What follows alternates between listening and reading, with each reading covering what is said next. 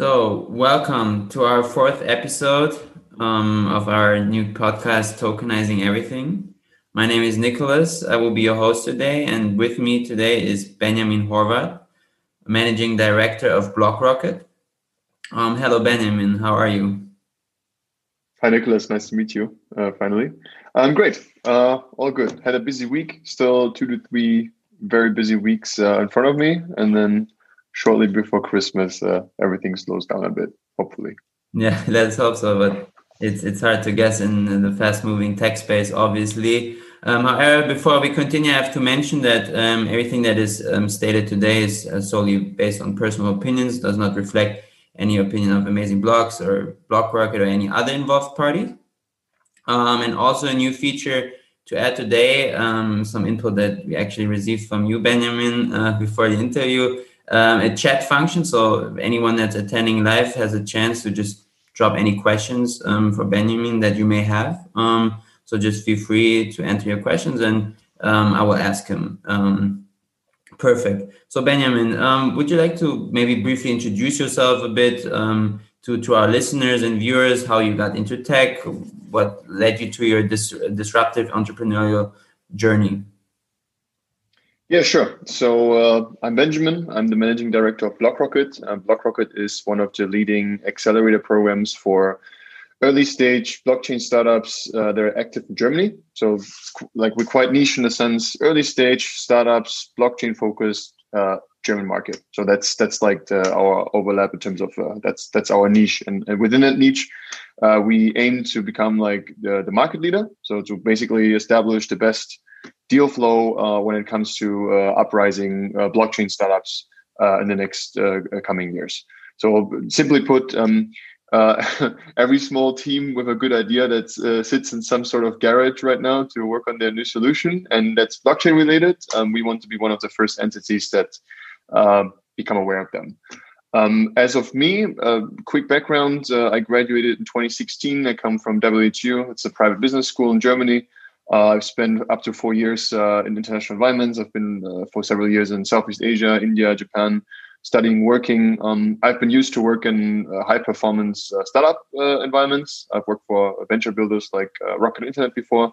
Um, and I switched into the blockchain space roughly two and a half years ago when I started working as a consultant for Professor Philipp Sandner at the think tank um, Frankfurt School Blockchain Center. And then one thing led to another, one project led to another. And since one and a half years, I started working on uh, BlockRocket. Okay, wow, that's a, a very you know established uh, journey and a great resume that you have there. Um, a lot of different experiences, especially like your international approach, which obviously suits perfectly for the decentralized structure of blockchain. Um, so, in terms of um, let's dive a bit deeper into to what really made you get into blockchain. I always like to ask my guests this question: What was to you that that one moment or that one defining moment where you basically became a blockchain enthusiast? that really made you realize okay this this has a huge potential for the future like a wow moment basically first time i personally heard about bitcoin and like of course bitcoin was the first touch point in ethereum and the first time i've heard about those two was i think 2014 and 15 while i was still at university back then and uh, everyone was kind of like at least the friend the friend circle that i had was quite uh, enthusiastic about it um, because bitcoin originally comes from a very disruptive standpoint right? Like uh, trying to um, create like a massive shift like uh, to like getting rid of banks and like uh, having a decentralized web. Um, of course the discussions uh, in the beginning were also related to like the darknet uh, which is i think intellectually always an interesting topic to to to to explore um, yeah that's that's how originally started. And then of course the the traction the, the price kept increasing increasing. And I, i'll never forget like i had like this uh, one of my best friends uh, he started like I mean as students you didn't have that much money right? But he started to put like a hundred bucks into Ethereum. And like every day he was in front of his phone like yeah it just went up by like five percent. And uh, for us it was crazy coming from a business school and, and having exposure to stock markets and uh, like other financial assets at least within the uni context um, I mean the, the the, the adoption and, and the interest rates like were crazy so uh, of course that uh, also um, added additional interest yeah. in the beginning yeah Yeah, that actually kind of reminds me a bit of myself. I remember me always sitting in front of the screen as well and telling my friends, "Hey, look, it went up by five percent or so." It's a it's a nice story. I think a lot of people probably got their their you know introduction to the space like this and had that thrill of trading. So so that's a great way, you know, to to get to know the projects. So to you, um, in terms of blockchain, obviously as you know the managing director of BlockRocket, you really see a lot of different perspectives of people approaching the blockchain space. Um, where do you see, or to you personally, are the best use cases in your opinion and the most auspicious fields of disruption for blockchain in the future? I think it's a very it's it's a very tough question to be honest because um, and I mean blockchain the, the whole industry has a bit like uh, uh, of this um, there's like this question or like this the statement about blockchain saying that blockchain is a solution that that still looks for its problem, right? And I find that always an interesting statement about the whole stance of, of the industry right now. I think it's just extremely early stage, and I think we have a very interesting technology that um, has proven in some use cases already that can be very disruptive. And now the expectation is that you know like that level of disruption can also be applied to other industries, or that it has the potential to change other industries. Uh, but I think we're still too early to really tell. Like you know, like we still need to to to to be patient and see like how the hypotheses that are formed right now by like a lot of new startups like how do they really like play out to be the next years like because they're all based on hypotheses they're all based on we think that by changing the system in, in that in that way like uh, the, like there's going to be demand for this and that and that's something that needs to be tested out um, i mean the easy answer to the question because that's something I ask usually people in the blockchain space. What is the best best blockchain based business model that you've seen so far? Which is interesting always from an investor perspective. Then the clearest answer would always be Bitcoin or it would be the darknet or be, mm-hmm. because those are the first real use cases that are proven, right? Like yeah. um, if you go to darknet, there's like billions of, of, of, dollars in worth of Bitcoin that are like, you know, uh, like regularly traded. Mm-hmm. That's a clear and valid use case.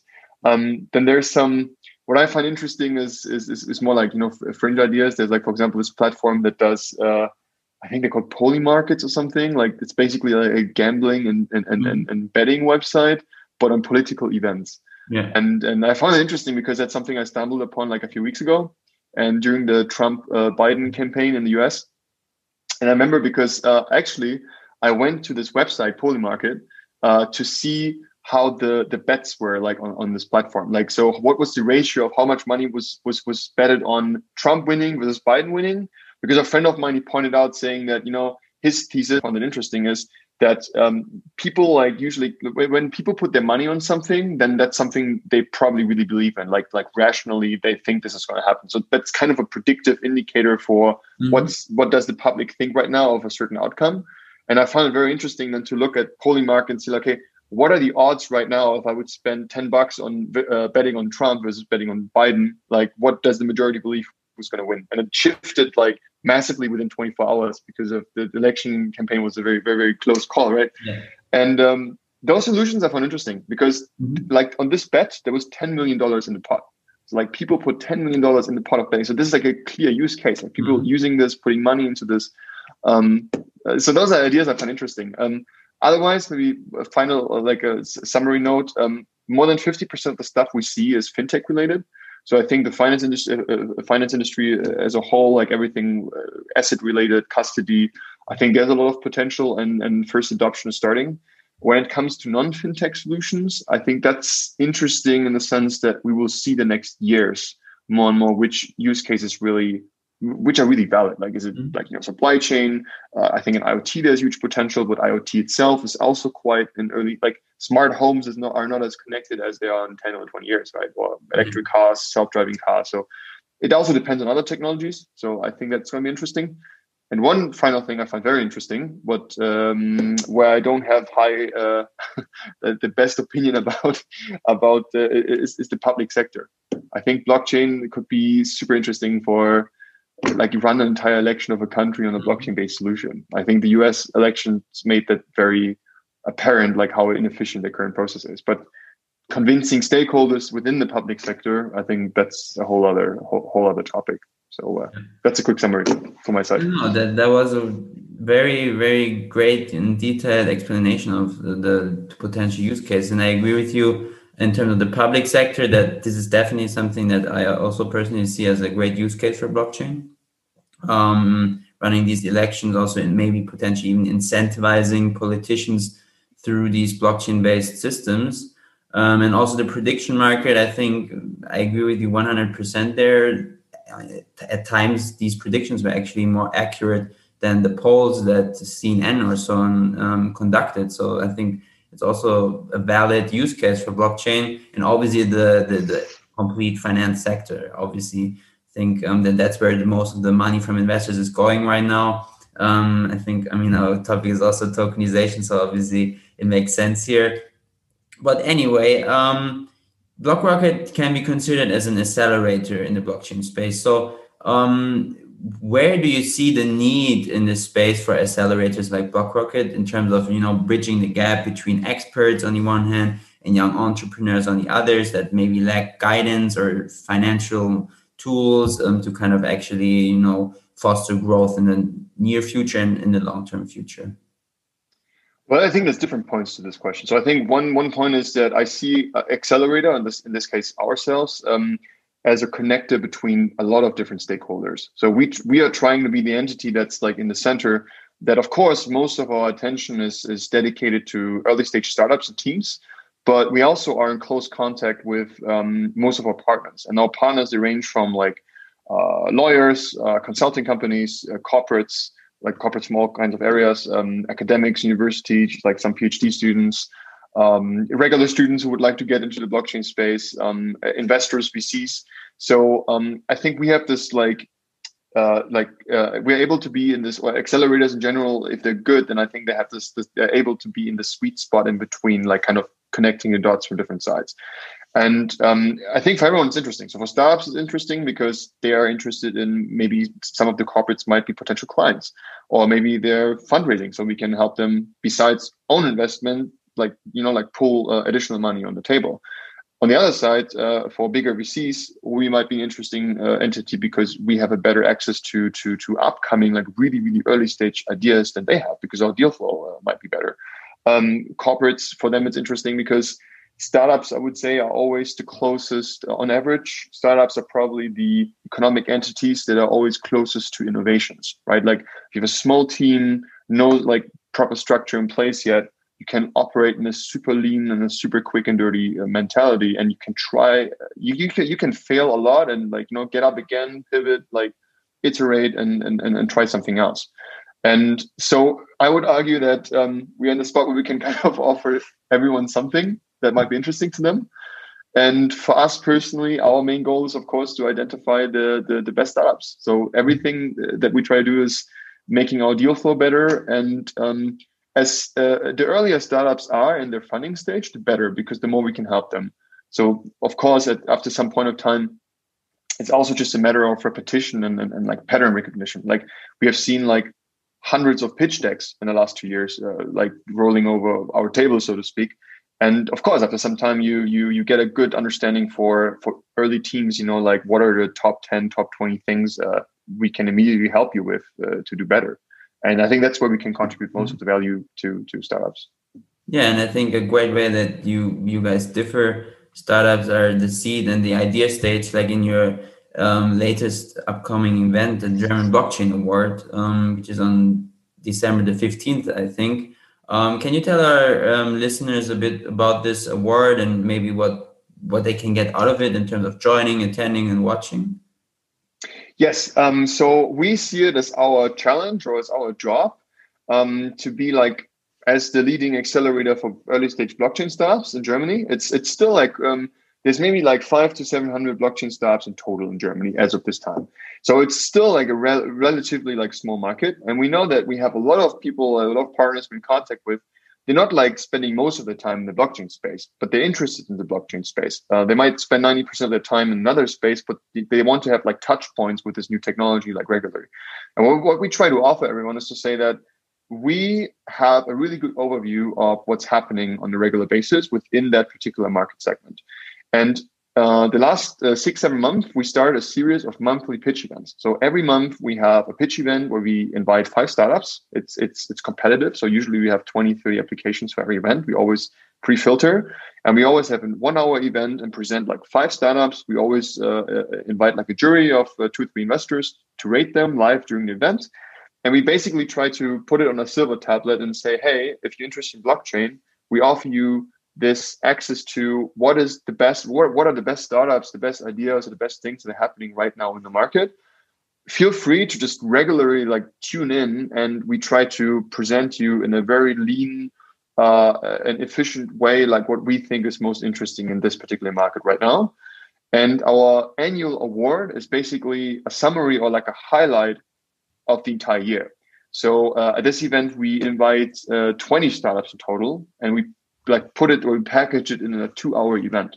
Because like we are aware that people usually they're very unforgiving uh, uh, for bad quality or like for for like attention span of, of, of, of, people usually is not that high especially in a world like ours where we have constant information overflow. So we try to make it as interactive and as intense and as dense in terms of information as possible. So we have this event uh, two hours long. Um, you have 20 startups that are invited um, every startup has exactly and only 60 seconds to like break down their elevator pitch to be as precise as possible.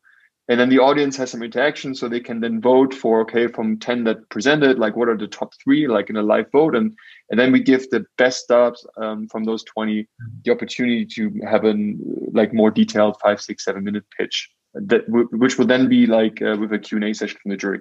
So if you're not perfectly in the uh, uh, blockchain space right now, but you're interested or you want to have more exposure to startups, then this is the ideal event, in my opinion, to sum up the highlights of the year in terms of early stage startups in Germany for blockchain. Yeah, I mean, um, I'm really looking forward to this event. Um, I will also be pitching for Amazing Blocks, so I uh, gladly accept the challenge of the 60 second ele- elevator pitch. I'm really looking, looking forward to your pitch. Yes. uh, so, so another interesting point that you mentioned um, is the the large amount of different startups in the blockchain space. So one of the core issues um, is the standardization or the lack thereof. Um, so you are also part of ITSA, the International Tokenization Standardization Association. So, um, what can you tell about the need for um, standardization in the space of tokenization?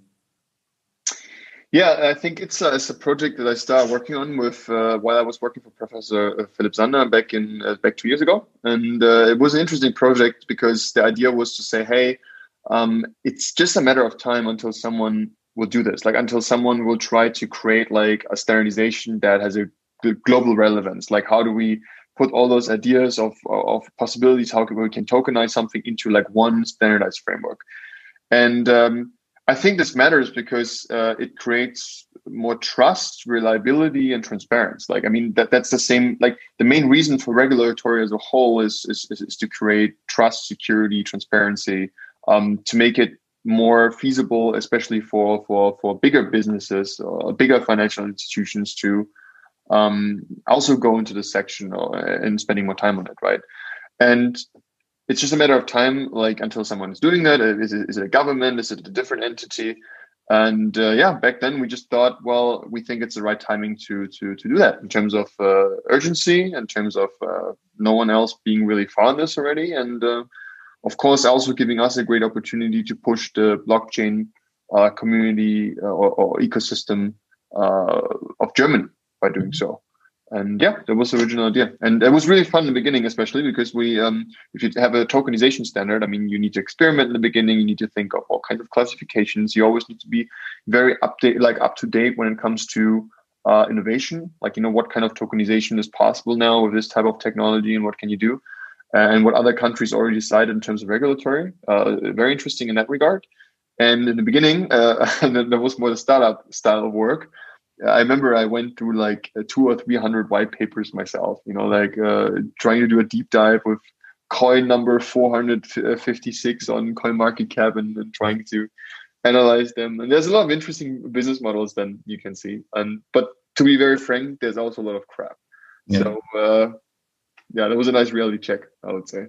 Yeah, no, it can really give you a transparent overview of the industry basically and it's a great tool. And I think even what they implemented, the ITIN, um, can really help bring standardization to the market and be kind of similar to an ISIN of traditional um, investment vehicles. Um, and also, what you mentioned is the regulatory approach. Um, so, so uh, do you see that um, standardization from organizations such as ITSA um, combined with um, you know regulatory pioneers such as, for instance, in Liechtenstein, uh, where Amazing Blocks is operating, that implemented the token um, Act in January of this year, based on the token container model that basically allows you to tokenize anything, any right or asset, um, in a standardized way. Do you think, and or do you see potential synergies for co- cooperation between, you know, a pioneer regulator like Liechtenstein or other jurisdictions and uh, organizations such as ITSA, or do you believe that these regulators should should aim to standardize the markets themselves?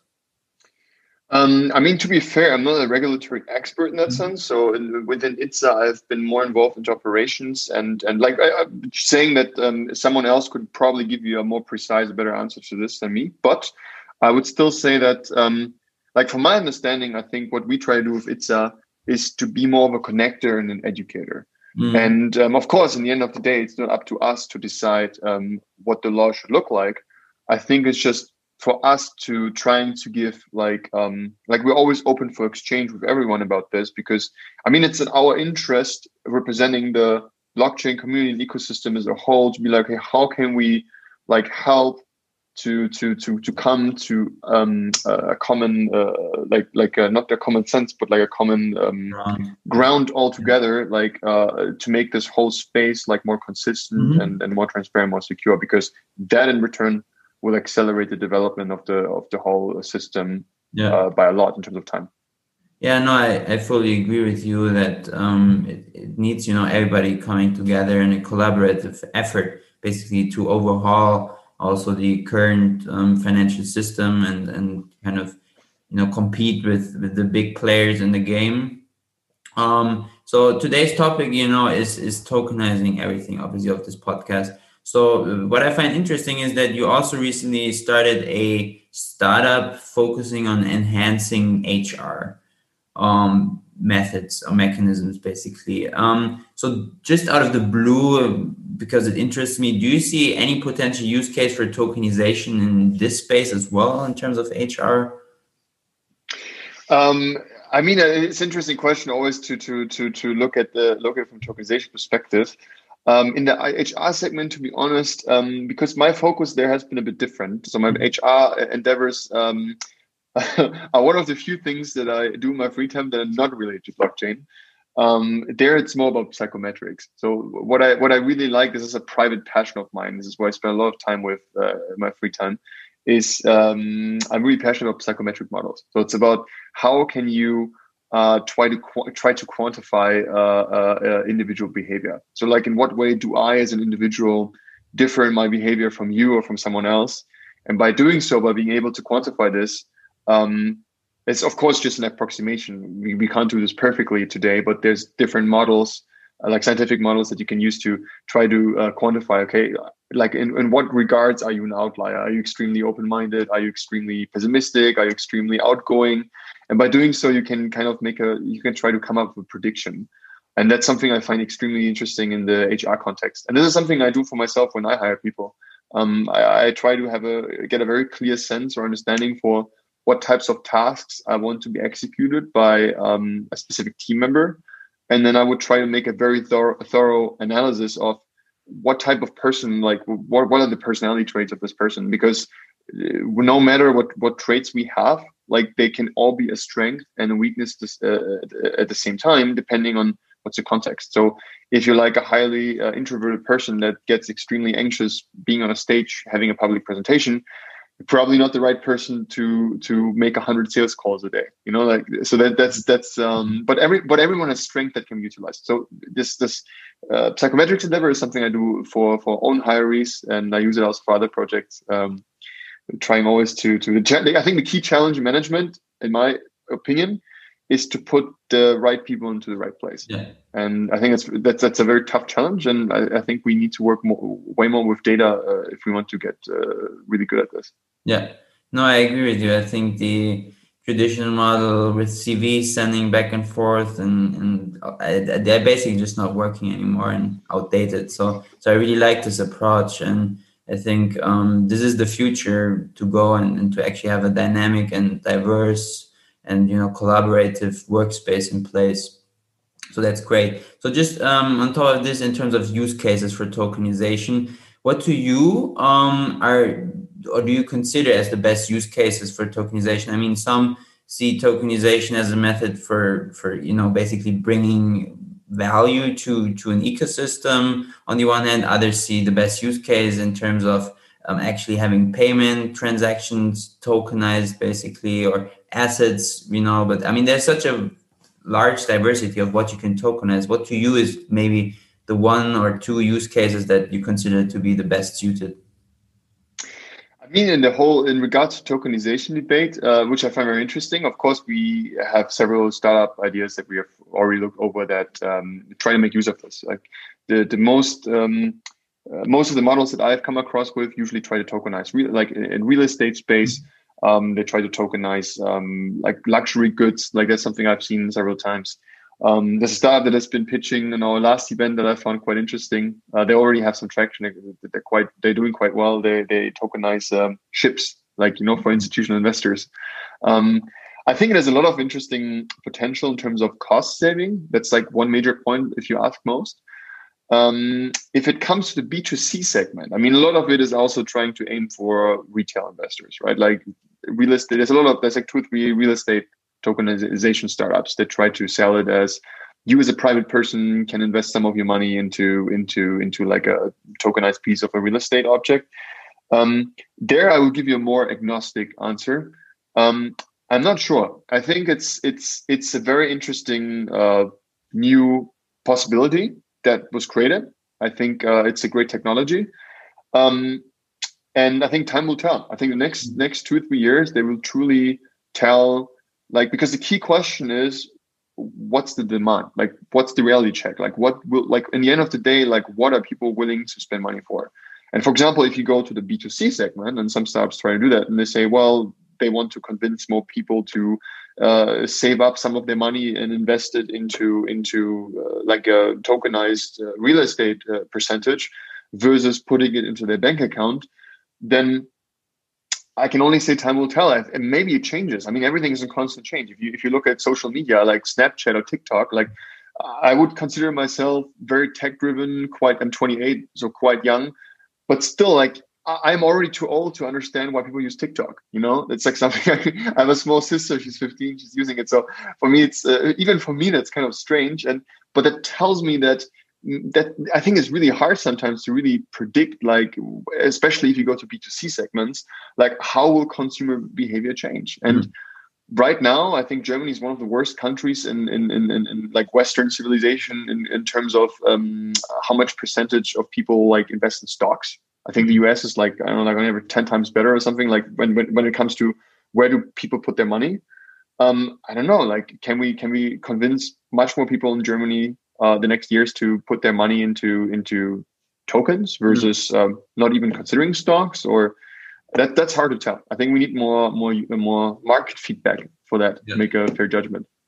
No that's a, it's a great point that you mentioned especially with the lack of uh, germans investing into stocks. Actually it's funny um, i used the same example just two or three hours ago in a call. Um, so i like using this example as well. Um, what I think uh, tokenization can bring to the table, especially, is that it can allow people to invest, for instance, in their dream car, their dream painting, for instance, where they have an actual emotional value to this um, asset attached, um, which would then maybe incentivize them to to invest more. So. Um, also, what I find interesting, especially for an accelerator like BlockRocket, is the tokenization of patents, for instance. Do you think that tokenizing patents and therefore innovation or the future, basically the future ideas that, that shape a business um, will be a, an interesting use case as well?